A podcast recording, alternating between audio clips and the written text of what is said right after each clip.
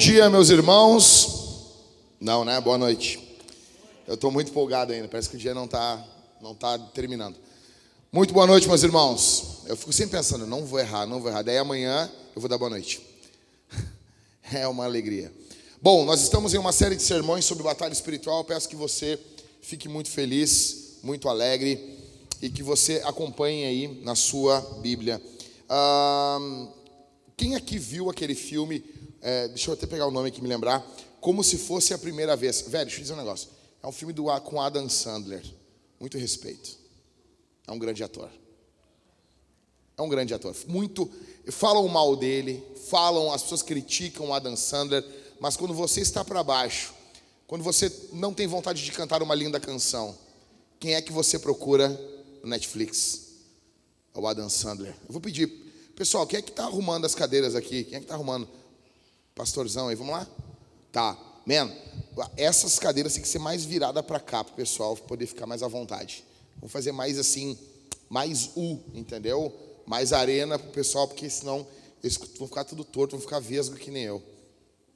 Então, vamos lá. Quem lembra do Adam Sandler aí? Quem lembra? Pô, o cara é um baita de um ator. Eu não sei como ele não ganhou um Oscar ainda, velho. As pessoas falam mal. As pessoas vêm tudo assim com aquele filme. Ah, pastor, tu já viu Amélie Poulain? Não, mas eu vi o clique. Eu tô aqui. Cara, filmezinho, sabe? Esses filmezinho cult, eu declaro guerra ao filme cult. Filme cult é aquele filme que todo mundo acha ruim, mas tu fala que tu gosta só para tu pagar de inteligente. É tipo o cara que fala que ouviu palavra antiga. É mais ou menos isso. Vocês não ouvem, para de mentir. Tinha um brother meu, tecladista, a gente, um, um, dia ele foi dar uma entrevista numa rádio, a gente tocava numa banda junto, e daí os caras, ah, quais são as influências de vocês? Aí o negão largou essa aqui, ô William. Não, eu escuto jazz, Aretha Franklin. Eu olhei para ti, para de mentir, negão. Que jazz? Chega na tua casa, tá ouvindo Cassiane. Para com isso. Então, no matéria de filme, o pessoal quer falar assim, né? Ah, eu gosto do cinema indiano. Não, indiano também é zoeira, né? Eu gosto do cinema francês. Sabe? Porque, ai, filme francês. Chato pra caramba, aquelas rosinhas pequenas lá. Bom, então assim, ó. Quem lembra do filme como se fosse a primeira vez? Com o grande Adam Sandler. Muito respeito ao Adam Sandler aí, tá bom? Ele é tão bom que ele faz sempre o mesmo papel e as pessoas gostam dele. É que nem o Morgan Freeman. Já viram? Morgan Freeman faz o papel de Morgan Freeman. Isso. Né? Então, assim, beleza. Vocês se lembram disso mesmo? Vocês se lembram? Então, ele fez o filme, ele é o, o Henry, e ele é apaixonado pela Lucy. E ele tem que, todos os dias, ela tem um, ela tem um problema de memória, e todos os dias ele tem que lembrar para ela quem ela é e quem ele é. E ela tem que lembrar para eles, para ela, né? Quem eles são, que eles se amam. Ele tem que lembrar para ela sempre a identidade dela. Todos os dias. Todos os dias ele tem que reconquistar ela e falar e mostrar quem ele é. E esse filme é o filme, cara, aquele assim, que as pessoas amam, né? As pessoas, nossa, esse filme é demais. As pessoas amam isso. Deixa eu dizer um negócio para você. Deus faz o mesmo conosco muitas vezes. Porque nós nos esquecemos quem nós somos porque nós nos esquecemos da nossa identidade. Muitos de nós aqui passamos com o tempo a basear a nossa identidade no que fazemos, no que desempenhamos. E Deus precisa de tempo em tempo lembrar quem nós somos. Se você pudesse escolher definir você em uma palavra, qual seria a sua definição? Pai, marido, pastor, amigo, filho, qual seria a sua identidade? Veja, nós vivemos em uma cultura de autoimagem, autoestima. Então nós estamos juntos dentro e mergulhados nessa cultura, onde as pessoas estão querendo provar quem são. E ainda mais no período das redes sociais, aonde todos são perfeitos, bonitinhos, direitinhos, ajeitadinhos, com suas felicidadezinhas medíocres, com as crianças tudo ajeitadinha, bonitinha, tudo correndo certinho. Nós vivemos esse período, esse culto à autoimagem, à autoestima, né? Então, ah, tu é empoderada. Aí, cara, eu vejo isso muito nas fotos das mulheres, meu. A mulher posta uma foto, as mulheres botam lá embaixo, poderosa. Sério, sério mesmo. Vocês imaginam isso, meu? Vocês imaginam? É poderosa, maravilhosa. Que, que tu está rindo, Aline? É isso, é a cultura da autoimagem. É, é o período que nós estamos vivendo. Afinal de contas, quem nós somos? Quem somos nós? Veja, quando nós vamos para Gênesis, nós encontramos que Deus os criou. somos criados por Deus. E teologicamente falando, em Gênesis, nós estamos entre Deus e os animais. E isso é para suscitar em nós, em primeiro lugar, humildade.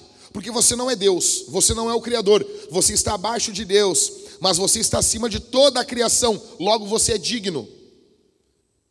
Então, a narrativa da criação deveria suscitar em nós esse pensamento, esse sentimento de humildade digna ou de dignidade humilde. Você tem um, dignidade, porque você é a coroa da criação, você é o topo da criação, mas você não é Deus, então você tem que ser humilde. Logo, a nossa identidade em Gênesis está situada entre Deus e os animais e toda a criação. Afinal, por que que isso é tão importante? Porque a tua identidade vai definir o que você faz, vai definir como você vive. Muitos de nós estamos querendo hábitos novos, Muitos de nós estamos atrás de uma, de uma nova forma de viver, mas não existe mudança substancial se não mudarmos o que somos. Quando você sabe quem você é, você sabe o que você tem que fazer. Satanás ele declara guerra contra a sua identidade. Ele declara uma guerra contra a sua identidade, porque talvez dessa forma seja o modo mais simples que ele encontra para destruir o teu relacionamento com Deus. Escute isso. Por quê? Porque o diabo ele se recusou a receber a identidade dele de Deus. Ele se recusa a receber a sua identidade dele do Senhor. Em vez disso, ele procura uma identidade autônoma ele não aceita a identidade vinda do Criador, ele quer ter uma autonomia. E ele vai tentar com que você faça a mesma coisa. A mesma, mesma coisa. O que é extremamente demoníaco. Deus criou a identidade para você, para mim. Deus criou a nossa identidade. O diabo quer que você viva com uma identidade falsa. Se lembra? Quem é, ó, vamos jogar limpo aqui. Quem aqui já falsificou uma identidade ou algum ou algo de identificação quando era criança e adolescente? Vamos lá. É, pode falar aí, Cris, como é que foi? Pode? Como é que foi? Ah, não, ah, o Lucas, ah não, assinatura, é, é, levantou uma outra. Olha essa aí. Tu falsificou. E ficou bem feito, Cris? Até hoje estão achando que. E tu estava no Adventista? Pai, coitado dos caras. E garanto que tu comia carne de porco. Não comia, pelo menos isso. Isso, Fernando, tem coisas que as pessoas não caem, né? Falsificar a assinatura? Ok. Comer carne de porco? Não, não, já é demais. Guardava o sábado, né, Cris? Sim. Falsificar a assinatura, tudo bem. Guardar o sábado, não, não, vamos abrir mão, né? Ah, tá louco.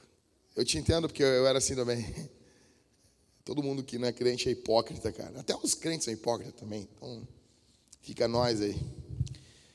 Entenda, eh, o diabo quer que você falsifique a sua, a sua identidade. O diabo quer que isso seja falsificado em você. Alguns pontos que eu quero lembrar você aqui, eu quero que você preste muita atenção. Primeiro, existe uma guerra por sua identidade. Existe uma guerra por sua identidade. Olha o que diz Gênesis 2, do verso 16 ao 17. E o Senhor ordenou ao homem de toda a árvore do jardim: você pode comer livremente. Olha só, olha isso. Olha a forma que Deus fala. Eu já falei isso para vocês no início, né? Você pode comer livremente. Verso 17. Mas da árvore do conhecimento do bem e do mal você não deve comer, porque no dia que dela comer você certamente morrerá. Atenção, é certo. Você vai morrer. É certo. Segundo, Gênesis 3, verso 1 e o verso 5. Verso 1: Mas a serpente, mais astuta de todos os animais selvagens que o Senhor Deus tinha feito, disse à mulher: É verdade que Deus disse: Não comam do fruto de nenhuma árvore do jardim? Verso 5: Porque Deus sabe que no dia em que dele comerem, os olhos de vocês se abrirão, e como Deus, vocês serão conhecedores do bem e do mal. Essa narrativa, ela é louca demais. Olha só, veja, existem dois tipos de pais. Existe o pai sinal verde e existe o pai sinal vermelho. Qual é o pai sinal verde? A maioria das coisas são permitidas. Poucas coisas são proibidas. E existe o pai sinal vermelho. Tudo é proibido. E poucas coisas são permitidas. Você vê isso na criação dos filhos. Existem pais que proíbem tudo. Tudo é proibido. Os filhos são vigiados o tempo todo. E eu não estou falando de pecado, estou falando de coisas. Crianças não podem se sujar na terra. Eu mostrei um vídeo para minha esposa de um piazinho brincando na água, na terra, no barro. Eu disse sim, olha só. Por que, que muitas mães se, se perturbam com isso? Por que, que as mulheres ficam perturbadas com isso? É normal, ah, temos que lavar, tem que fazer. Muitos pais também ficam extremamente perturbados com isso. E aqui, veja, eu não estou falando que não vai ter ordem, tem que ter ordem.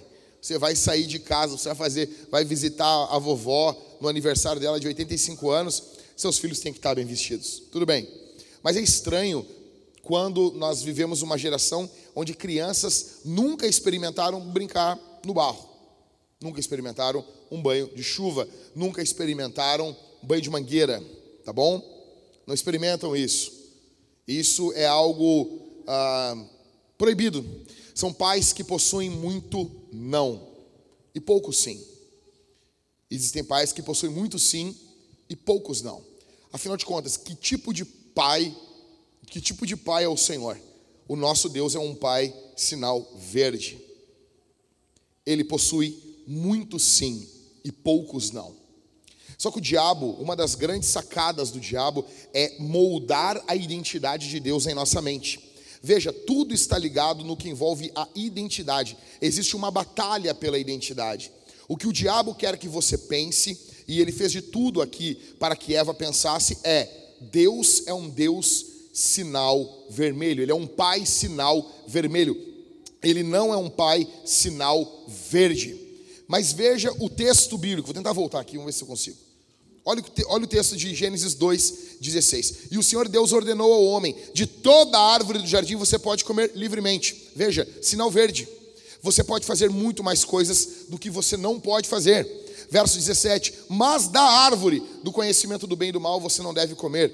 Aí algumas pessoas podem dizer: Ok, Jack, mas Deus mudou o seu jeito, porque hoje nós temos uma Bíblia e temos muitos mandamentos. Ok, mas aí eu te pergunto: nós temos mais mandamentos proibitivos ou nós temos mais coisas que nós podemos fazer no mundo? Veja, os mandamentos que nos proíbem fazer algo são limitados, mas as coisas que podemos fazer, elas são ilimitadas. A Bíblia não proíbe você de pular de paraquedas. A Bíblia não proíbe você de pintar o seu muro. A Bíblia não proíbe você de colocar uma roupa e sair correndo. A Bíblia, ou seja, aquilo que nós podemos fazer é infinitamente maior do que aquilo que não podemos fazer.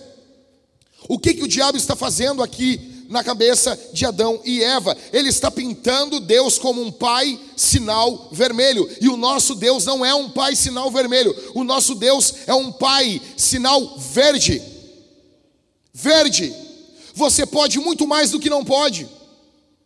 Deus permite que você estude, se alegre, brinque. Ontem nós fomos de manhã, eu fui levar minha esposa, minhas filhas e a minha esposa no, no médico. Então, eram as três com consulta. Aí consulta das gurias, consulta da, da, da, da Thalita, e daí a Thalita tinha que, entre uma consulta e outra, teve que dar mamar para Maria. E tinha uma pracinha muito perto. Eu disse, vamos ali na pracinha com o papai. Peguei a Isabel, fomos caminhando, brincamos. Não tem uma lei que diz, não pode brincar em um balanço. Pode. Não tem uma lei que diz, não pode brincar com a gangorra. Pode. Ou seja, nós podemos muito mais coisas. Muito, muito, muito mais coisas. Você entende isso? Satanás atacou a identidade de Deus. Você entende? Antes de atacar a identidade, querer mudar a identidade de Adão e Eva, o diabo tentou e, e, e conseguiu moldar a identidade de Deus na cabeça de Adão e Eva. Você baseia a sua identidade em duas coisas, as coisas mais importantes, na minha opinião, que você pode aprender na Bíblia. As duas coisas mais importantes que você pode aprender na Bíblia. Em primeiro lugar, quem é Deus? Quem Deus realmente é. E em segundo, quem Deus diz que você é. São as duas coisas mais importantes da Bíblia. E todo ataque demoníaco começa aqui. Todo ataque do diabo contra você, contra mim, começa aqui. Ou ele vai atacar quem Deus é, ou ele vai atacar quem você é. Todo ataque do diabo começa aqui. E isso é extremamente sério. O diabo ataca a identidade deles. E você pode ver que lá em Mateus capítulo 4, atenção, Mateus capítulo 4, o que, que o diabo faz? Ele tenta atacar a identidade de Jesus. Se tu és o filho de Deus, faça tal coisa. Se tu és o filho de Deus, sabe? Você tem noção disso? O diabo quer acusar você. O diabo vive para atacar a identidade do Senhor e atua. Olha o que diz Apocalipse capítulo 12, do verso 10 ao verso 12. Então ouvi uma forte voz no céu proclamando agora a salvação, o poder, o reino do nosso Deus e a autoridade do seu Cristo.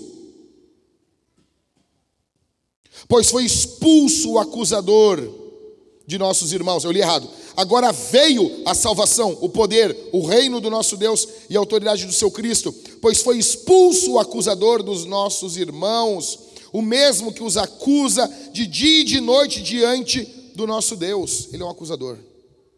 Como que a gente vence ele? Pelo sangue do Cordeiro. Ele vai tentar acusar você. Ele vai tentar atacar você. Ele vai tentar destruir você. Ok. O que, que a gente faz quando o diabo estiver atacando a nossa identidade? O que, que a gente faz? Em primeiro, nós precisamos lembrar que a sua identidade é recebida por Deus e não alcançada por você. Primeira coisa que você tem que lembrar. A identidade que você tem, ela é um presente, ela é doada por Deus. Muitas pessoas estão atrás de uma identidade. Muitas pessoas estão atrás de saber quem são. E nisso se entra por um caminho infinito, por um caminho de loucura se entra por um caminho que não é sustentável, se entra por um caminho que tudo e todos são deixados em segundo plano, e a nossa sociedade louva isso com a maior alegria. Quantos aqui se lembram daquele programa que tinha com os justos, o aprendiz? Quantos lembram? Você lembra? O prêmio nem era lá essas coisas. Velho, deixa eu dizer uma coisa, eu vou, eu vou falar um negócio para vocês aqui que talvez você um cara com garra, um cara com determinação mesmo, de verdade, para ser um empresário, nunca se submeteria a uma coisa dessa. É por isso que os, o programa dos ídolos, esses caras nunca são ídolos. Porque um ídolo, um ídolo jamais passaria por aquilo. Você entende isso? Um ídolo jamais se submeteria. Se o cara canta, se o cara, se assim, se o cara é um artista, o cara não, ele não precisa daquela chancela, daquela ajuda. Você entende? Você acha que o, o, o Da Vinci, ele ia fazer um negócio desse? Michelangelo? Mozart? Então tinha aquele programa, e, e, e, e as palavras eram assim: você tem que ter fome, fome de vencer. Ok, até um certo ponto isso é bom, só que a nossa sociedade está literalmente glorificando esse tipo de coisa. Está glorificando. Em primeiro lugar, lembre-se, a sua identidade, ela é recebida por Deus e não alcançada por você. Em segundo, sua identidade é algo a partir do qual você trabalha e não algo pelo qual você trabalha. Então, veja, a minha identidade, quem eu sou, determina o que eu faço, e não o que eu faço determina quem eu sou. Vocês conseguem entender esse tipo de coisa? Vocês conseguem? Atenção aqui, irmãos, atenção.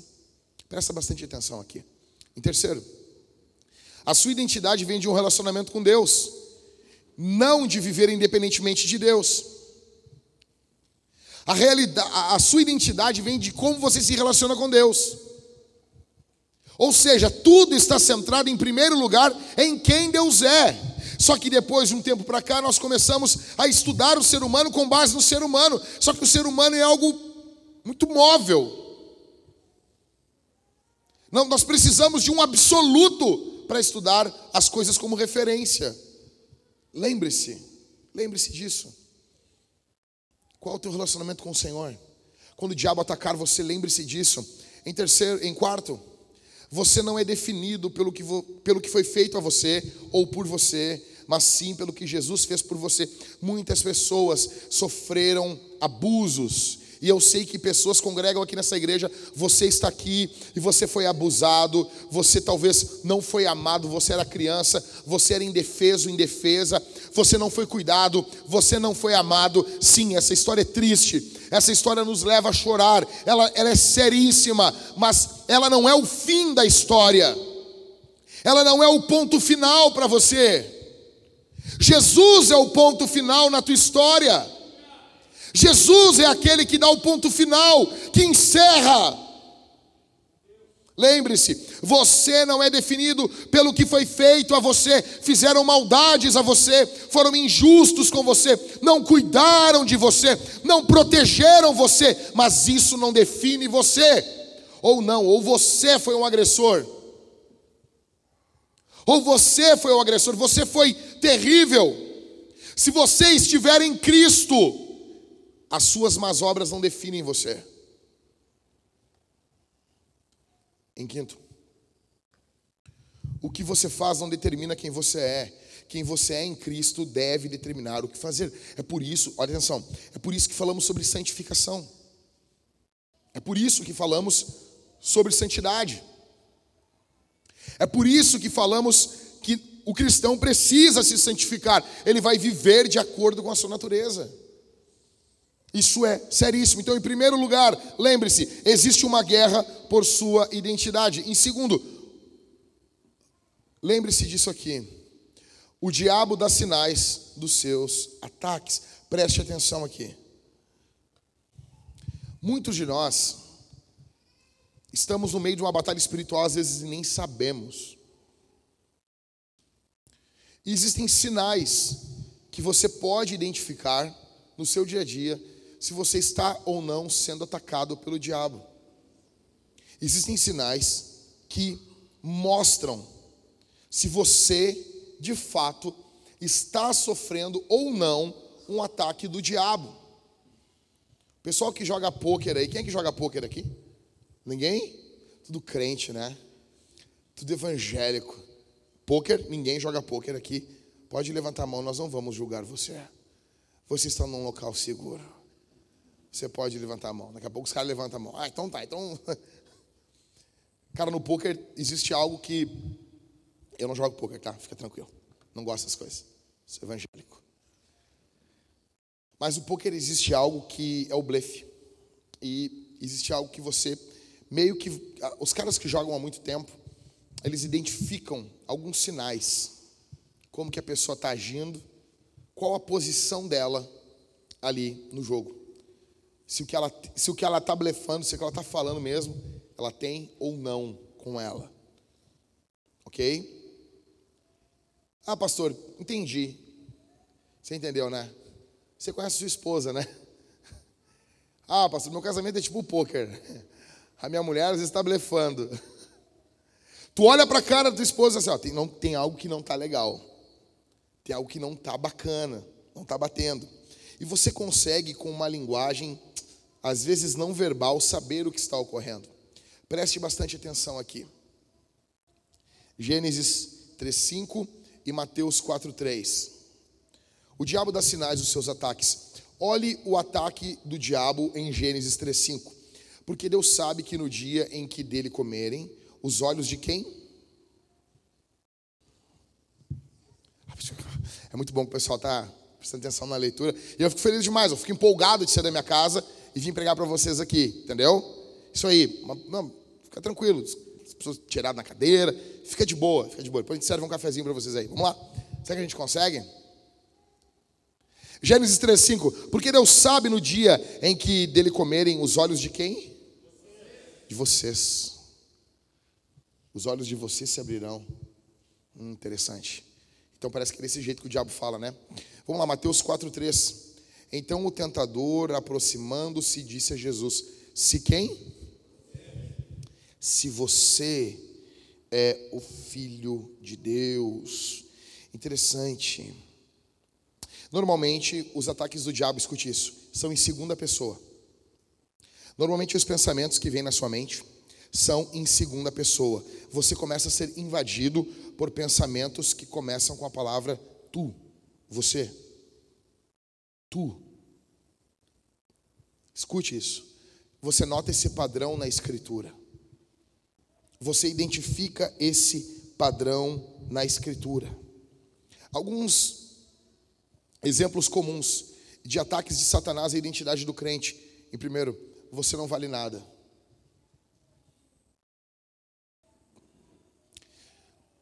Deixa eu dizer uma coisa para você, isso é mentiroso. Eu amo calvinismo, sou calvinista, mas eu tenho um, um grande problema com o calvinismo começando com a depravação total. Porque isso não é o total da história. Nós não começamos a Bíblia em Gênesis 3. Nós começamos a Bíblia em Gênesis 1. E antes do homem ser pecador, ele é digno porque ele foi feito pelo Senhor.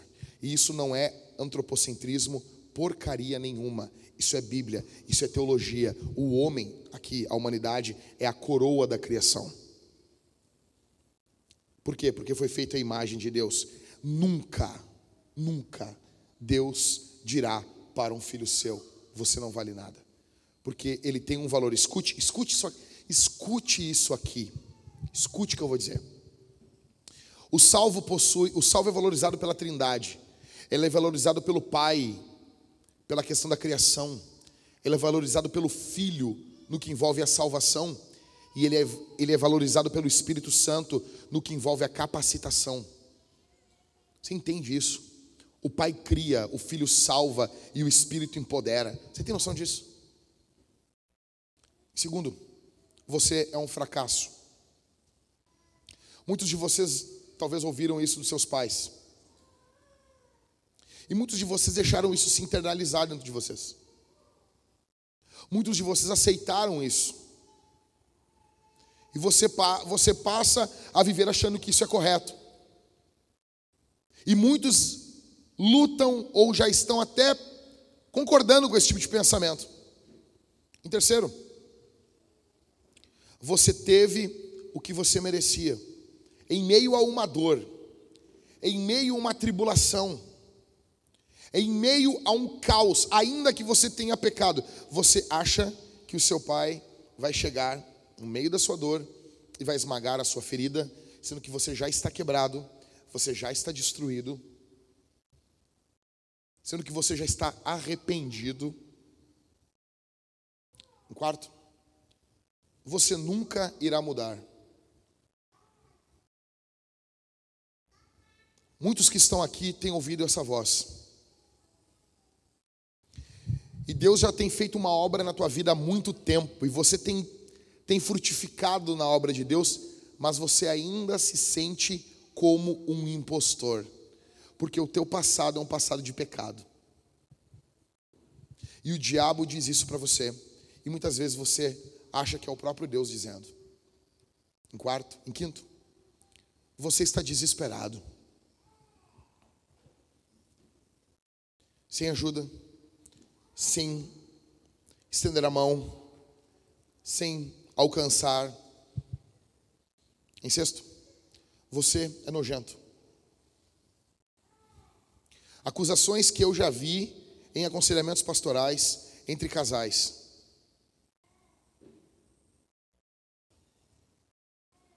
Sétimo, você não é um cristão de verdade. E você está desesperado com isso em sua mente. Você está desesperado. Deixa eu dizer uma coisa para você. Essa preocupação não é a preocupação de ímpio. Ímpio não se preocupa se nasceu de novo. Oitavo, Deus está farto de você. Se você nasceu de novo, se você nasceu de novo, Deus nunca vai se fartar de você. Nono, se as pessoas soubessem como você realmente é, todas elas, todas elas o odiariam. Você tem experimentado uma obra santificadora na sua vida, você tem gradativamente vencido o pecado, mas volta e meia, essa voz volta no seu ouvido. Décimo. Você provavelmente está indo para o inferno. Não há um chamado ao arrependimento, não há um encorajamento para o abandono do pecado, é simplesmente terror mental. Décimo primeiro. E último, não há saída, você deve se matar. Quando você passa a ouvir desde a primeira voz, você não vale nada, você inevitavelmente vai dar todos esses degraus, e você pode acabar tirando a sua vida, porque você não ouviu a voz do teu pai que ama você, e, às vezes ele vai corrigir você, ele vai confrontar você, ele vai colocar o dedo no teu pecado, mas ele vai amar você, ele vai levantar você, ele vai cuidar de você. Então você ouve a voz do diabo falando dessa forma com você. E você vai acatando isso. E são mentiras satânicas. Mentiras que o nosso Deus jamais falaria para um filho seu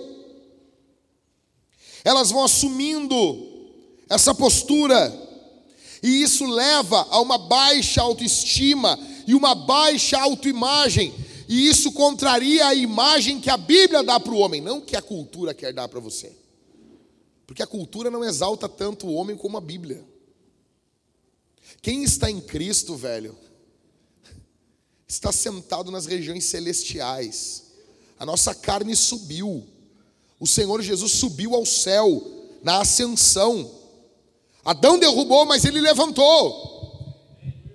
Não é influencer nenhum de Instagram que vai dizer o valor que eu tenho. Quem diz o valor que eu tenho é o Cristo de Nazaré na cruz do Calvário. E daí nós temos a tendência a dizer hoje em dia, né? Antigamente era assim: a cruz ela mostra o valor do homem. Primeiro que o valor do homem, da humanidade, é mostrado. Não, não, você não precisaria da cruz. Calma, calma, calma. É perigoso pisar aqui. Eu vou pisar com bastante cuidado no que eu vou terminar de falar. Segurem as pedras. Você não precisa da cruz para ver o valor da humanidade. Ok? O valor da humanidade está em Gênesis, na criação. Ali. Mas ok, eu entendi o que, que esse pessoal quer falar. Quando eles dizem a cruz revela o valor do homem. Daí vem um novo pessoal e diz assim, não, a cruz não revela isso. A cruz revela como o homem é mau. Velho, a cruz revela as duas coisas. A cruz revela como o homem é mau e como Deus é bom e amou o homem. E o apóstolo Pedro diz: Vocês não foram comprados por prata, por ouro, vocês não foram comprados por nada disso, vocês foram comprados pelo sangue de Jesus. Ou seja, quanto que a igreja vale? A igreja vale, Atos 20, 28. Atos 20, 28.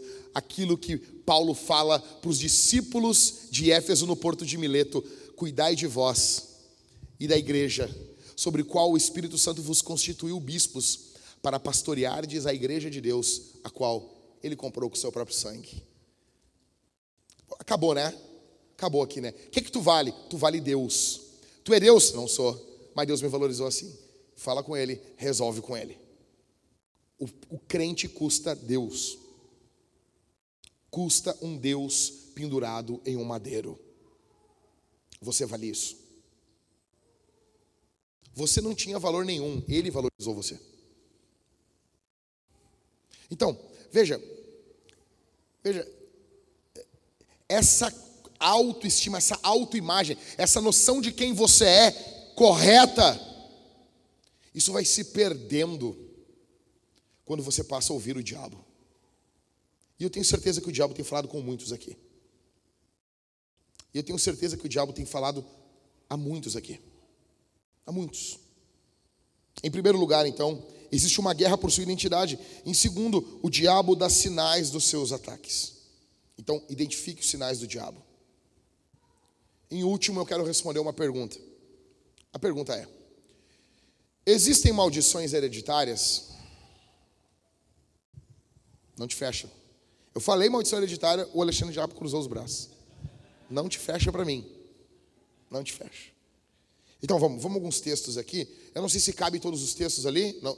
O próximo está ali? Todos? Não tá, né? O de Gálatas não tá. Tá, beleza, beleza, beleza. Então, vamos ficar aqui com Êxodo 20, do verso 5 ao verso 6. Não adore essas coisas, nem preste culto a elas, porque eu, o Senhor, seu Deus, sou Deus zeloso, que visita a iniquidade dos pais no filho, nos filhos, até terceira e quarta geração daqueles que me odeiam. Mas faço misericórdia até mil gerações daqueles que me amam e guardam os mandamentos. Veja, primeiro de tudo, que quem está amaldiçoando ou visitando a iniquidade aqui é Deus. Então, quando as pessoas falam assim, vamos quebrar uma maldição, tá, mas qual maldição tu quer quebrar? Tu quer quebrar a maldição de Deus? É um pouco complicado, né? É um pouco difícil. Vamos para o segundo texto. Êxodo 34, 7. Clássico. Clássico. Que guarda misericórdia. Aqui é quando Deus fala, né? Deus fala ali sobre Deus. É demais. É, eu, queria, eu queria um dia fazer um, uma fogueira aqui na Vintage, a gente assando os marshmallows e só falar desse texto bíblico. É um dos textos que eu mais amo na Escritura. Que guarda misericórdia. É Deus falando aqui, tá? Que Deus é que guarda misericórdia em mil gerações. Que perdoa a maldade, transgressão e o pecado ainda que não inocente e culpado, e visita a iniquidade dos pais nos filhos, e nos filhos dos filhos até a terceira e quarta geração. Nota que tem muito mais graça do que juízo, né? Mas tem juízo, tá? Então veja, uh, existem maldições hereditárias. Uh, primeiro que a gente responde sempre dizendo o quê? O que a gente diz? Ah, lembrando, Gálatas 3, só para não esquecer, tá? Cristo nos resgatou da maldição da lei a lei nos amaldiçoava. Nossa. Fazendo-se ele próprio maldição em nosso lugar, porque está escrito: Maldito todo aquele que for pendurado no madeiro, para que a bênção de Abraão chegasse aos gentios em Cristo Jesus, a fim de que recebêssemos pela fé o Espírito prometido. Atenção aqui, veja, como que teologicamente a gente responde sempre quando nos perguntam: existe maldição hereditária? Tem que quebrar maldição hereditária depois que tu já é crente, tem um monte de igreja. E eu quero dizer uma coisa aqui. Eu quero ser honesto aqui. Eu não quero declarar guerra contra todo mundo que acredita em maldição hereditária. Eu não acredito nisso. Mas às vezes, com o passar da vida cristã, a gente vai ficando, cara, azedo. Azedo. E a gente vai tratando como se fosse um bando de idiotas alguém que crê. Isso para mim é algo muito sério, mas eu acho que isso não desqualifica alguém como cristão crer dessa forma.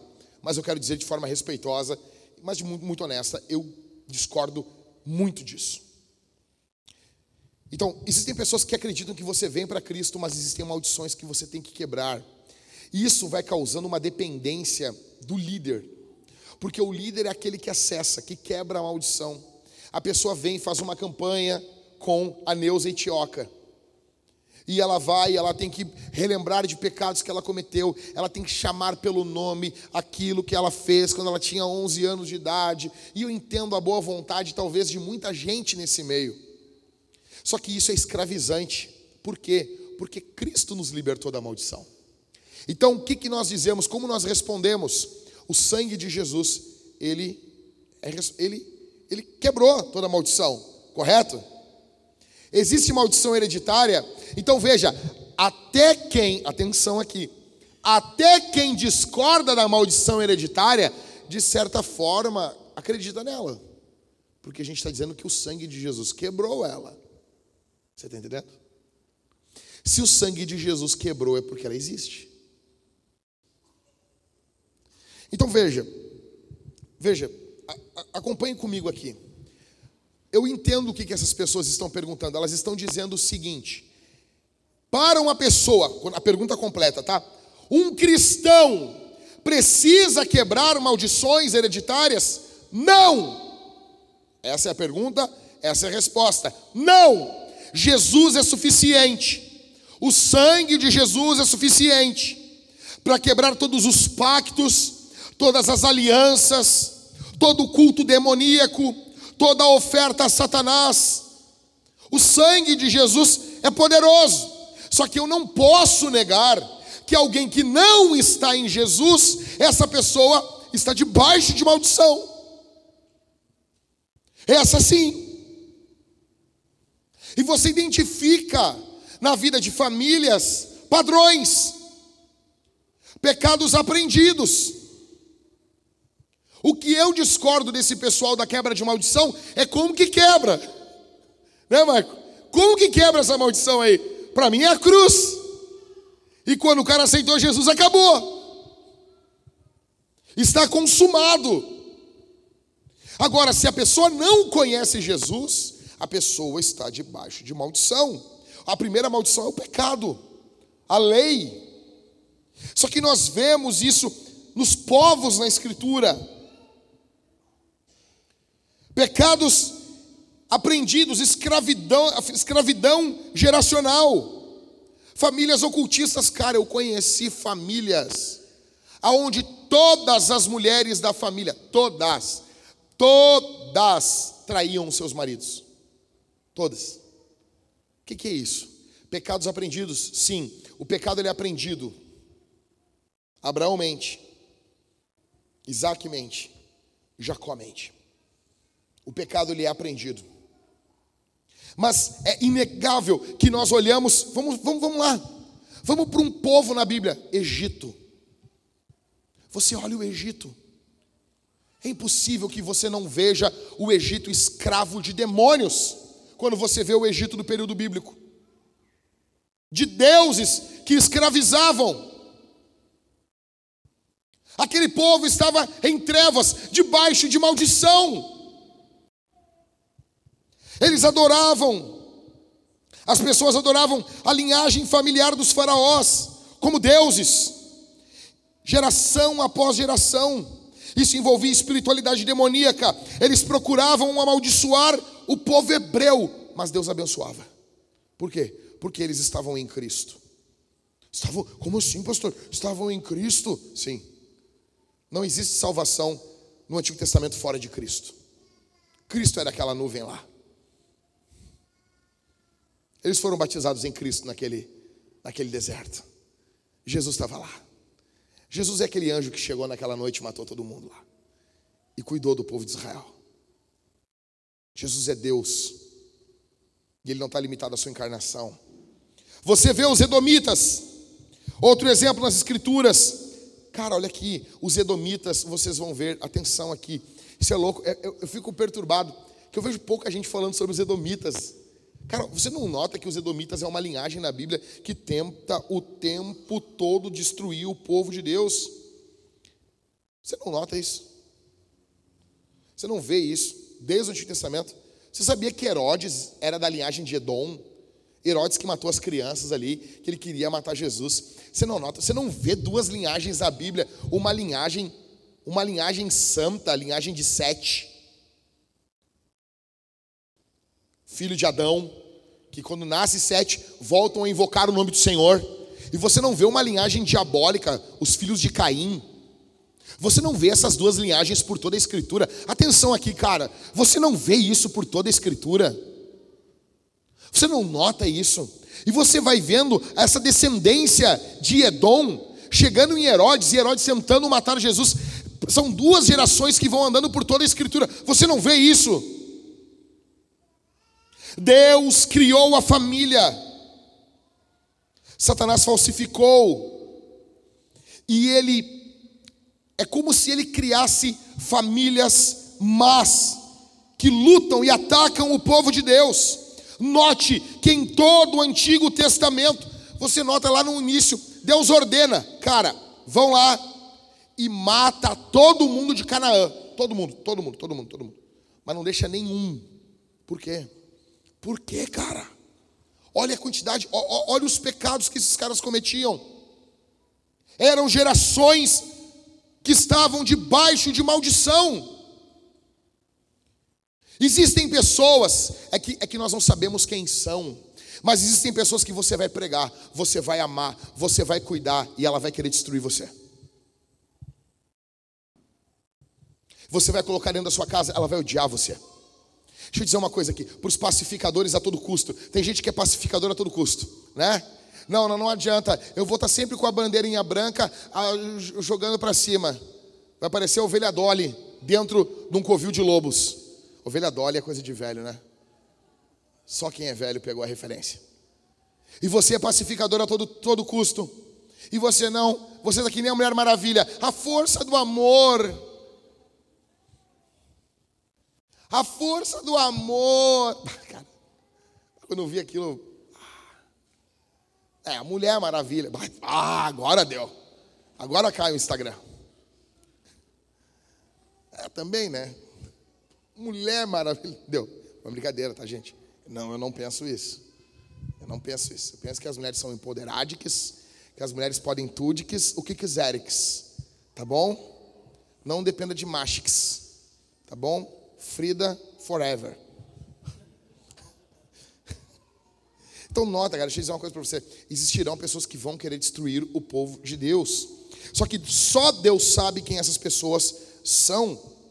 Existem pessoas que não serão salvas e elas vão ser usadas pelo diabo a vida toda para causar danos ao povo de Deus. E aqui eu vou falar talvez uma das coisas mais impactantes que você já ouviu falando. Eu creio que essas pessoas são semelhantes a demônios. Semelhantes. Veja, eu não estou falando que essa pessoa é demônio. Eu estou falando algo parecido com o que Jesus falou sobre Judas. Um de vocês é o diabo. Ah, mas ele não era a imagem de Deus. Tu está pervertendo o que é. Não, pera, pera, pera, Existem pessoas que vão andar junto com Jesus. Judas ouviu as melhores pregações. Judas ouviu os maiores louvores. Judas olhou a cara de Deus e continuou adorando o diabo um de vós é o diabo. Existem pessoas, o problema é que muitas vezes nós queremos definir as pessoas assim, mas Deus conhece pessoas que elas são más e elas não se converterão nunca. Nunca. Nunca. Ah, mas isso é forte. É. É por isso que a Bíblia diz em Gálatas porque nós estávamos debaixo dessa maldição da lei. É por isso que nós precisávamos que Cristo morresse na cruz por nós. Aqueles, tá, qual é a marca dessas pessoas? Aqueles que odeiam a Deus. Aqueles que odeiam a Deus têm essa maldição de geração em geração, até que alguém nessa geração se converta. Porque Deus está visitando isso. Acontece que em algum momento uma pessoa se converte. E quando uma pessoa se converte e passa a amar ao Senhor, essa maldição é quebrada. Pelo poder da cruz de Jesus, pelo poder do sangue de Jesus, essa maldição é quebrada. Ela é destruída. Isso é a quebra de maldição que a gente acredita. Tem quebra de maldição? Tem. Quando? Quando a pessoa aceita Jesus. Não precisa de ritual depois, não precisa de outras coisas depois, não. A pessoa não está mais debaixo de maldição da maldição da sua família de nascimento. Agora ela está abençoada por um novo nascimento. E ela não faz agora, ela não depende da sua família de carne, porque ela tem uma nova família, que é a família do povo de Deus. Quantos de nós aqui não passamos por isso? Cara, eu fui entregue ao diabo desde a minha, a minha infância toda. Eu era entregue ao diabo. Rituais demoníacos. Eu era entregue ao diabo todos os anos. Só que quando aceitei Jesus em abril de 98, o véu se rasgou para mim. Cristo me libertou, ele entrou dentro daquela casa, me resgatou com mão forte, me tirou de lá, me colocou em meio a uma nova família, me fez seu irmão, me fez filho do Deus celestial. Cristãos, ele possui agora uma nova natureza, uma nova família, um novo pai. Eles não estão mais debaixo de maldição. É por isso que não existe quebra de maldição para cristão. O que quebra a maldição é o não cristão aceitar Jesus. Guarde isso no seu coração. Por quê, pastor? Por que, que eu, eu odeio quando falam para o cristão? Tem que, tu tem que quebrar a maldição. Você está dizendo o que para o cristão? Que ele é amaldiçoado. Você tem noção disso, cara? Não, você não é amaldiçoado, você é abençoado pelo Senhor. Olha o que Paulo diz aos Efésios: o Deus que nos abençoou com toda a sorte de bênçãos, você é abençoado, você é abençoado. Ah, pastor, mas eh, eu não sei, às vezes parece que eu sou amaldiçoado, pastor. Por quê? Porque eu carrego algumas práticas ainda da minha família.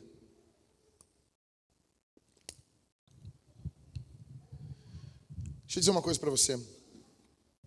Você é como um bebê espiritual. Você saiu de uma, você acabou de nascer. Quem aqui já viu um nascimento? Quem aqui já viu um parto? Quem aqui já viu? Levanta a mão bem alta aí. O que, que tu viu, Aline? Que parto tu viu, Aline? Tu viu o teu parto? Ah, tá. Mas tu já viu, tu ficava te olhando assim, né?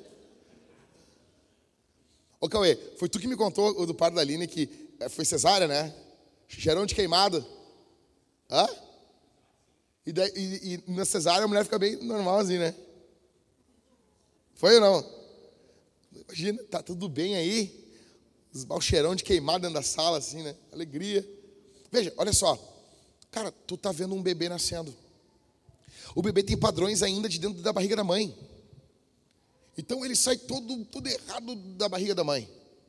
Ele sai, cara, ele tá ligado por um cordão. Ah, cara, eu cortei, eu cortei o cordão umbilical da, da minha filha. Foi muito, foi muito emocionante. Foi nada, foi nem um pouco. Mas eu vou falar para ela que foi. Será que eu estou mentindo, cara? Ah, pastor, tu falou contra falso testemunho semana passada. Vocês viram? Eu luto, todo mundo luta, cara. Todo mundo luta. Ah, o pai amou. Primeiro que aquelas tesourinhas nem tem fio, Marco. Fiquei eu apertando lá e, e, aquele monte de mulher em volta assim, vamos, vamos, pastor, vamos. E eu. Ah, mas essas porcarias de vocês aí. Tá. A criança nasce, né? A Maria, já, a Maria saiu chorando. A Isabel não, a Isabel saiu assim, meio lerdinha assim, e daí o médico deu uns tapinhas. Oh, violência obstetrícia. Não, não, não deu obstétrica. Ele não, não deu tapinha, não. Ele só deu uma sacudidinha assim. E deu uma mexidinha nela. Ela... E aí chorou. A criança aprende a mamar. Ela não sabe ainda. Ai, ela sabe, a natureza se encarrega, né? Então larga, larga, vê se sai caminhando. Não tem natureza se encarrega porcaria nenhuma. Tu precisa o tempo todo ficar olhando aquilo ali para ver se não morre. Cutucando assim. Tá vivo? Tá vivo?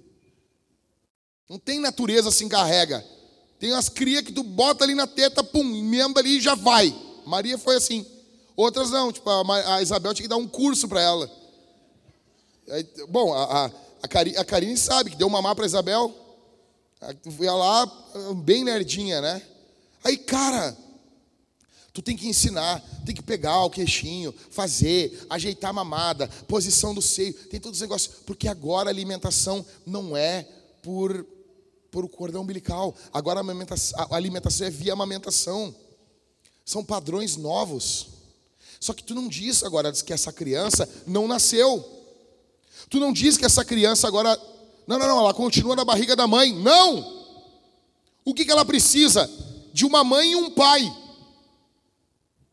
Porque se o pai e a mãe darão novos padrões. O pai e a mãe estarão lá juntos para ajudar essa criança. É isso que vai ocorrer. E na vida espiritual é a mesma coisa. Você recém nasceu do Senhor. O Senhor Jesus salvou você. Calma. Você ainda em alguns momentos vai carregar padrões antigos, e isso não é que você é amaldiçoado. Mas o Pai Celestial vai estar lá junto com você, e Ele vai ajudar você. Ele vai, ele, ele vai ensinar você. Calma, calma. Jesus resgata você, e Ele doa a sua natureza para você. Você tem uma nova identidade. O diabo quer mentir para você sobre a sua identidade. Escute isso aqui. O diabo quer moldar a sua identidade. Encerrando. Isso aqui é um CTA. O que é um CTA? Call to action. De nada. De nada. O que é um CTA? É um chamado para ação, velho. O que a gente vai fazer essa semana? O legal é que os caras, os caras colocaram até o que eu.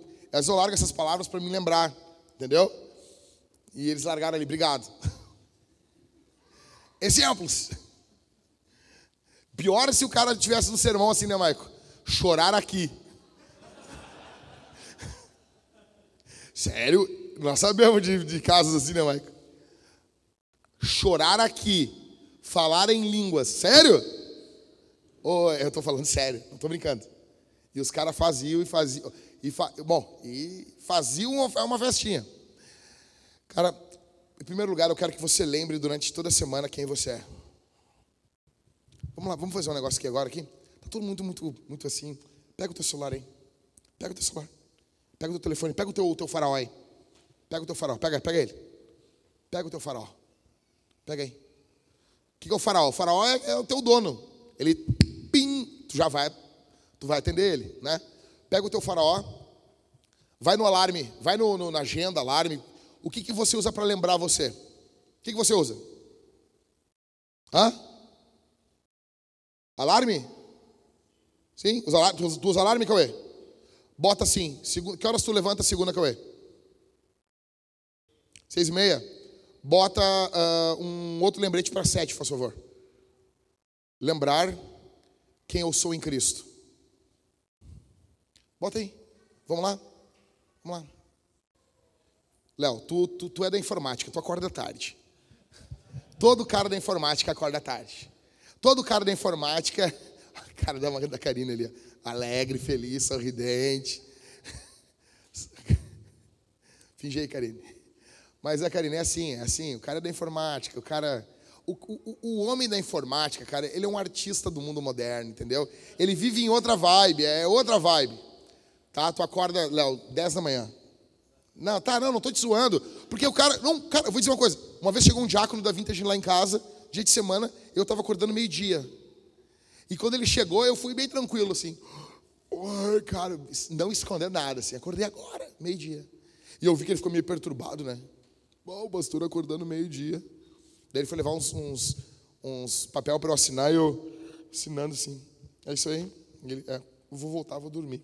Tô cansado. Aí ele, por quê? Eu estava no aconselhamento até seis da manhã. Vou dormir mais um pouco. Cara, não tem problema nenhum se tu acordar às dez da manhã se tu trabalhou até às quatro. Trabalhou até as... Fica tranquilo. Fica tranquilo. Tamo junto. O, o, a questão não é levantar às cinco da manhã, né? Não, seis.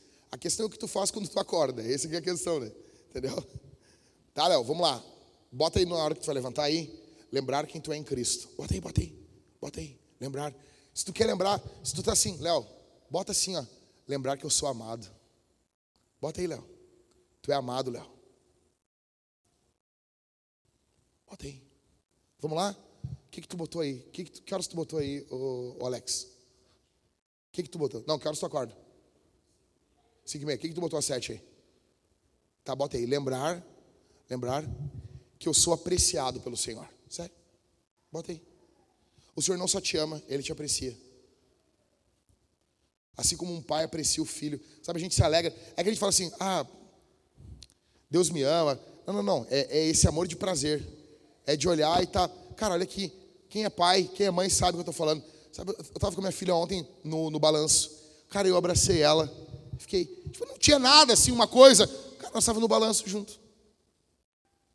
E a gente estava abraçado. E eu estava apreciando a minha filha. Só assim, abraçadinho com ela. O Pai Celestial aprecia você. Bora? Todo mundo botou? Botou? Não, botou mesmo. Botou? Que horas tu botou aí, Amanda? Tu não botou, Amanda. Tu não escreveu, Amanda. Adolescente, adolescente é fo... Eles são diferentes. Eles são diferentes, eles estão longe. Ela está ouvindo K-pop. Vamos, Amanda. Bota aí, Amanda. Que horas tu acorda? Ah, pastor, acorda 11 e meia. Bota ali então 15 para o meio-dia para tu lembrar quem tu é em Cristo. Bota. Tá bom? Ok? Primeira coisa, eu quero que você se lembre essa semana. Aí você bota um lembrete no outro dia. Lembrar quem eu sou. Eu não sou amado só pelo que eu produzo. Não, eu sou amado em Cristo, independente do que eu faço. Se eu não tiver como fazer mais nada, se eu ficar em uma cama, sem função nenhuma, o Senhor Deus vai me amar do mesmo jeito. Isso é a beleza do Evangelho. Segundo, aqui, Mike, ó, já pega aqui, Maicon. Conversar no GC sobre o que o diabo está dizendo para você e o que Deus te disse nesse sermão sobre a sua identidade. Eu quero que vocês conversem isso. O pastor Michael vai passar outras perguntas, outras atividades, mas eu quero que você faça isso. Eu quero que vocês conversem sobre isso. Eu quero que vocês conversem sobre isso. Sobre o que, que o diabo está falando para você. Por favor, só não diga assim, o diabo está mandando me arrepender, porque é mentira, tá? Tem pessoas assim, eu estou sendo atacado pelo diabo, o quê? Ele está mandando me arrepender. Pô, então tá bom, né? Esse aí nós vamos chamar para pregar, então. Terceiro, olha aqui. Esse é para fazer agora, tá? Postar algo nas redes sociais sobre sua identidade. E me marca lá, marca lá. Pode marcar. Cara, se for no Twitter, eu vou, eu vou repostar. Vou pegar. Vamos, cara, no Twitter bota alguma coisa, eu, eu vou retweetar xingando alguém. Porque Twitter é assim. Twitter é assim. Twitter é, é terra sem lei, cara. Twitter é rabo de arraia, é soco, é dedo no olho, é, não, não tem é MMA, entendeu? Me marca qualquer rede, marca lá. Eu sou amado, eu sou eleito. Bota lá, hashtag chuparmianenismo. Tá? Eu sou eleito, eu sou amado. Você pode pegar todos os títulos dos sermões que eu preguei em Efésios e você pode pegar e colocar lá, ok? Em quarto, você vai até algum desviado, alguém que abandonou Jesus. Ah, não use esse termo. Nós usamos sim, porque a gente é raiz. A gente não é Nutella. Você vai num desviado. Você vai lembrar quem ele é. Você vai falar, cara, me diz uma coisa aqui. Tu te converteu mesmo? Tu aceitou Jesus aquela, aquela época, tu acredita que aquilo foi de verdade? Tu não vai falar nada, tu não vai. O cara vai dizer sim, foi. Ou foi mentiroso. Não, foi de verdade. Cara, se aquilo foi de verdade, então tu é filho de Deus, cara. Você tem que voltar. Jesus está te chamando. E ele mandou eu vir falar contigo. Vamos lá? Vamos lá? Quem é que lembra? Bora, bora, com o teu farol aí. Quem é que lembra de um desviado aí? Quem é que lembra? Quem é que lembra? Bastante gente lembra, hein? Bastante gente lembra. Abre o, abre o WhatsApp agora, então. Bora, vamos fazer agora aqui. Vamos fazer? Vamos fazer. Eu terminei o sermão com uma hora e três minutos. Dá para nós fazer essa atividade aqui. Eu já preguei uma hora e quarenta e oito para vocês. Bora, bora, rapidinho. Quanto mais rápido você fizer, mais rápido eu encerro. Bora, abre aí. Vamos lá. Vai agora no contato do desviado. Vai agora. Vai agora. Ô Levi. Ô Levi. Essa pregação, tu largou o link no grupo da igreja? Larga lá para nós lá, por favor. Olha só. Beleza? Beleza? Quantos estão no contato aí com o cara que, que abandonou a igreja? Vamos ver. Só o Cauê. Vamos, levanta a mão alto para eu ver quem está quem tá comigo aqui. Poucas pessoas, hein? A gente consegue fazer isso mais? Vamos lá, meus irmãos. O pessoal que está visitando, vocês estão visitando aqui, vamos fazer junto isso aí. Vamos todo mundo junto? Vamos lá. Quem está no perfil aí? Bora? Bora? Bora? Vamos lá? A gente não está só consumindo aqui. Vamos lá. Escreve agora. Estou no culto. Estou no culto, tá? Botou aí? o pastor pregou sobre identidade. Escreve aí, identidade. E eu lembrei de ti. E tu não está mentindo, porque eu não falei quem tu deveria chamar. Tu tá no perfil de quem tu lembrou, ok? E eu lembrei de ti. Ok? Botaram aí? Eu estou mandando essa mensagem para te lembrar. Vai, escreve aí, escreve. Escreve. E eu quero que todo mundo que não escreveu que queime teu telefone. Que queime. Ou, ou quando estiver chegando em casa, dois caras em cima de uma moto te encontre. Um com a camiseta do Neymar e outro com o Mbappé. Um, um com a camiseta do Neymar e a outra do Cristiano Ronaldo. E a do Messi. Dois caras te encontram. E ele, te diga, e ele olha na tua cara e diga assim: Tu não usou o teu telefone hoje, né? Bora. Qual é a última frase que eu falei? Para te lembrar do amor de Deus. Do amor de Deus. Em Cristo Jesus. Botou? Vamos. Ponto. Bota assim, vamos tomar um café essa semana? Não? Tá mandando mensagem para alguém que morreu, ali, oh, Karina? Mas não vai rolar. Karina, eles não recebem o WhatsApp. Então, tá muito longe? Tá, quem tá muito longe, assim, vamos fazer uma call. Ah, cara, de nada. Vamos fazer uma chamada. Vamos, vamos. Tem um horário pra gente conversar. Tá, mas assim, ó, ó, ó, se mora na tua cidade, não tá longe. Não use esse refúgio aí. Assim, ó, a Karina tá mandando mensagem para quem está em Recife. Aí é outra coisa. Estados ó, Nossa! Me respeita. Olha aí, olha aí, ideia. Olha aí, ideia. Tu casou, a mulher, agora te entendemos. Tinha, né? Casada com um artista, o cara é artista. Botou? Botou? Então assim, tá, quem, quem não tá falando com jeito dos Estados Unidos aí? Então assim, vamos tomar um café essa semana? manda para ele. Ok? Quem é, do, quem é da Vintage pode pegar e catar esse link e mandar para essa pessoa. E eu quero dizer, se, essa, se você está ouvindo esse sermão, está sendo gravado aqui? Não? Transmitido? Eu quero dizer para você que Jesus Cristo morreu na cruz do Calvário e Ele perdoa pecados. Ele destrói demônios, Ele expulsa demônios e Ele resgata você, não importa onde você esteja. Tu recebeu essa mensagem aí de uma pessoa que eu pedi que ela te mandasse essa mensagem, ela lembrou de ti. Eu não falei o nome. Ela lembrou em primeiro, primeiro momento de você. Você é amado.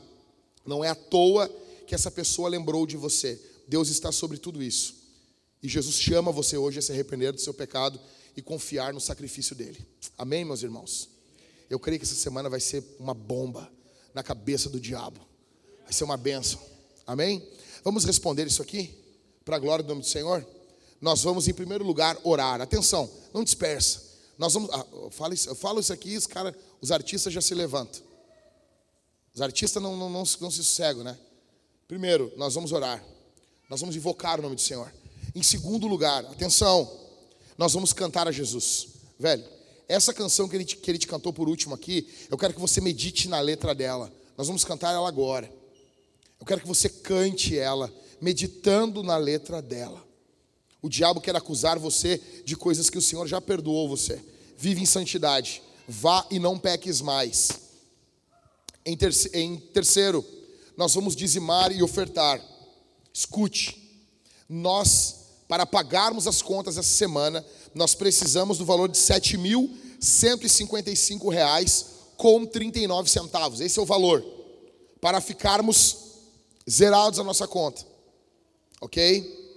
Nós precisamos de generosidade, porque queremos plantar uma igreja em Canoas. Eu estou falando isso, ok? Eu, estou, eu venho repetindo isso. Nós temos que comprar cadeiras para a igreja de Canoas e cadeiras para a igreja aqui de Porto Alegre. Nós precisamos de em torno de 255 cadeiras, 250 cadeiras. 250, no máximo 300 cadeiras. Para fecharmos aqui em Porto Alegre 300 cadeiras e em Canoas 100 cadeiras, para darmos o start. Em breve nós vamos precisar de mais, ok? Nós queremos avançar. Aqui está o pastor Alexandre, pastor ali da Angar, nossa igreja filha. A tua oferta tem sido muito usada, o teu dízimo tem sido usado ali na plantação. E nós queremos ofertar mais para eles ainda. Eles vão ter um batismo agora, olha atenção aqui. Eles precisam de ar-condicionado. E eles vão ter um batismo agora no Natal. Eles vão comprar o ar-condicionado, só que eles não têm dinheiro para comprar o batistério, o batimóvel. Eles querem um batimóvel igual ao nosso. Imagina se a gente conseguir isso aí? Eles, vão, eles têm cinco pessoas já para batizar.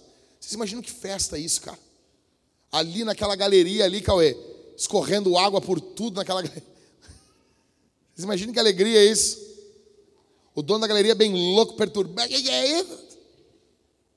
Se não perturba o dono, nós vivemos perturbando o dono desse prédio aqui. Está para isso aqui. Beleza? Então seja generoso. Ah, ah, pastor, me diz uma coisa: o Senhor abençoa quem doa? Sim, mas isso não é uma, uma troca, não é, um, sabe, não é um, um tomar lá da cá. Só que nós vemos isso na Escritura. Seja generoso. Se você continuar sendo generoso, é, é, é, é óbvio que o Senhor Deus vai abençoar você para que você seja mais generoso com o próximo ainda. Não faça isso com uma motivação torpe. Não faça isso com uma motivação errada. E nós vamos também responder à pregação do Evangelho, ceando. Lembrando, a oferta e o dízimo é o caixote ali, o gasofilácio. As duas máquinas, hoje nós temos duas máquinas aqui, é isso aí. Nós temos quantos quadros do Pix? Só dois, não, coloca, não conseguimos ainda lá para fora. Nós vamos conseguir para outra semana, será? Então tá, o Cristo está dando a palavra dele. Se ele não conseguir, nós vamos raspar o cabelo dele semana que vem. Ok? Beleza, Cris? Ok, fechado então. Tá? Lembre-se disso. Ceia, quem participa? Aqueles que estão em comunhão com Jesus, aqueles que estão congregando em alguma igreja, aqueles que estão em Cristo. Você pode estar congregando em alguma outra igreja que não seja a nossa igreja, você é bem-vindo e participar conosco. Você vai pegar o pão, escute, você vai mergulhar no cálice bronze, que é o vinho, ou no cálice dourado, que é o suco, e você vai estar comendo e bebendo do Senhor. O nosso Deus é um pai e nós estamos aqui em uma família. E vamos participar, atenção aqui, gente, nós vamos participar da ceia do Senhor. Você pode ser curado nesse momento.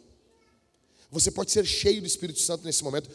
Deus pode dar dons para você nesse momento. Quando você vier participar da ceia, venha pedindo perdão pelo corredor da igreja, venha se arrependendo dos seus pecados. O Senhor pode encher você do Espírito Santo. Nós queremos que o Espírito Santo atue através dos meios de graça. Amém? Onde você está, lembre-se, você é muito amado. Feche seus olhos, incline sua fronte. Eu amo você. Eu sou teu pastor. Eu amo você. Mas eu quero dizer para você que o pastor Jesus ama muito mais você. Você é muito mais amado. Feche seus olhos. Pai, obrigado por essa igreja. Obrigado pelos meus irmãos que estão aqui. Obrigado pelos meus irmãos que saíram da sua casa e vieram aqui. Obrigado, Senhor, por essas sementes que serão entregues aqui para que tua obra avance. Pessoas estarão ofertando, dizimando, e eu peço que o Senhor Deus abençoe os dizimistas e os ofertantes dessa igreja. Que eles sejam encorajados e eles escutem a tua voz, para que o avanço do teu reino não pare, para que venhamos plantar igrejas e discipular aqueles que te amam. Em nome de Jesus em nome de Jesus. Eu peço que o Senhor Deus estenda a sua mão sobre teu povo, que haja misericórdia sobre nós e que essa semente financeira venha florescer ali em Canoas, ali em Lajeado, em outras cidades. Ó Deus, eu peço também por essa semente de evangelismo, essas mensagens no WhatsApp. Ah, Senhor, ah, Senhor, dá-nos testemunhos disso. Dá-nos testemunhos disso, por favor, Senhor. Dá-nos testemunhos desses irmãos que foram corajosos aqui, Senhor. Abençoe a vida deles. Multiplica as tuas bênçãos na vida desses irmãos que foram corajosos, que pegaram seus telefones, que mandaram mensagens, que querem se envolver na missão. Em nome de Jesus, abençoa esses irmãos, Senhor. Que o teu espírito venha estar sobre nós. Que venhamos rejeitar toda a identidade que vem do diabo, quando o diabo tenta nos definir, tenta dizer quem somos, que nós venhamos guerrear de forma espiritual contra as hostes infernais da maldade. No precioso nome de Jesus oramos.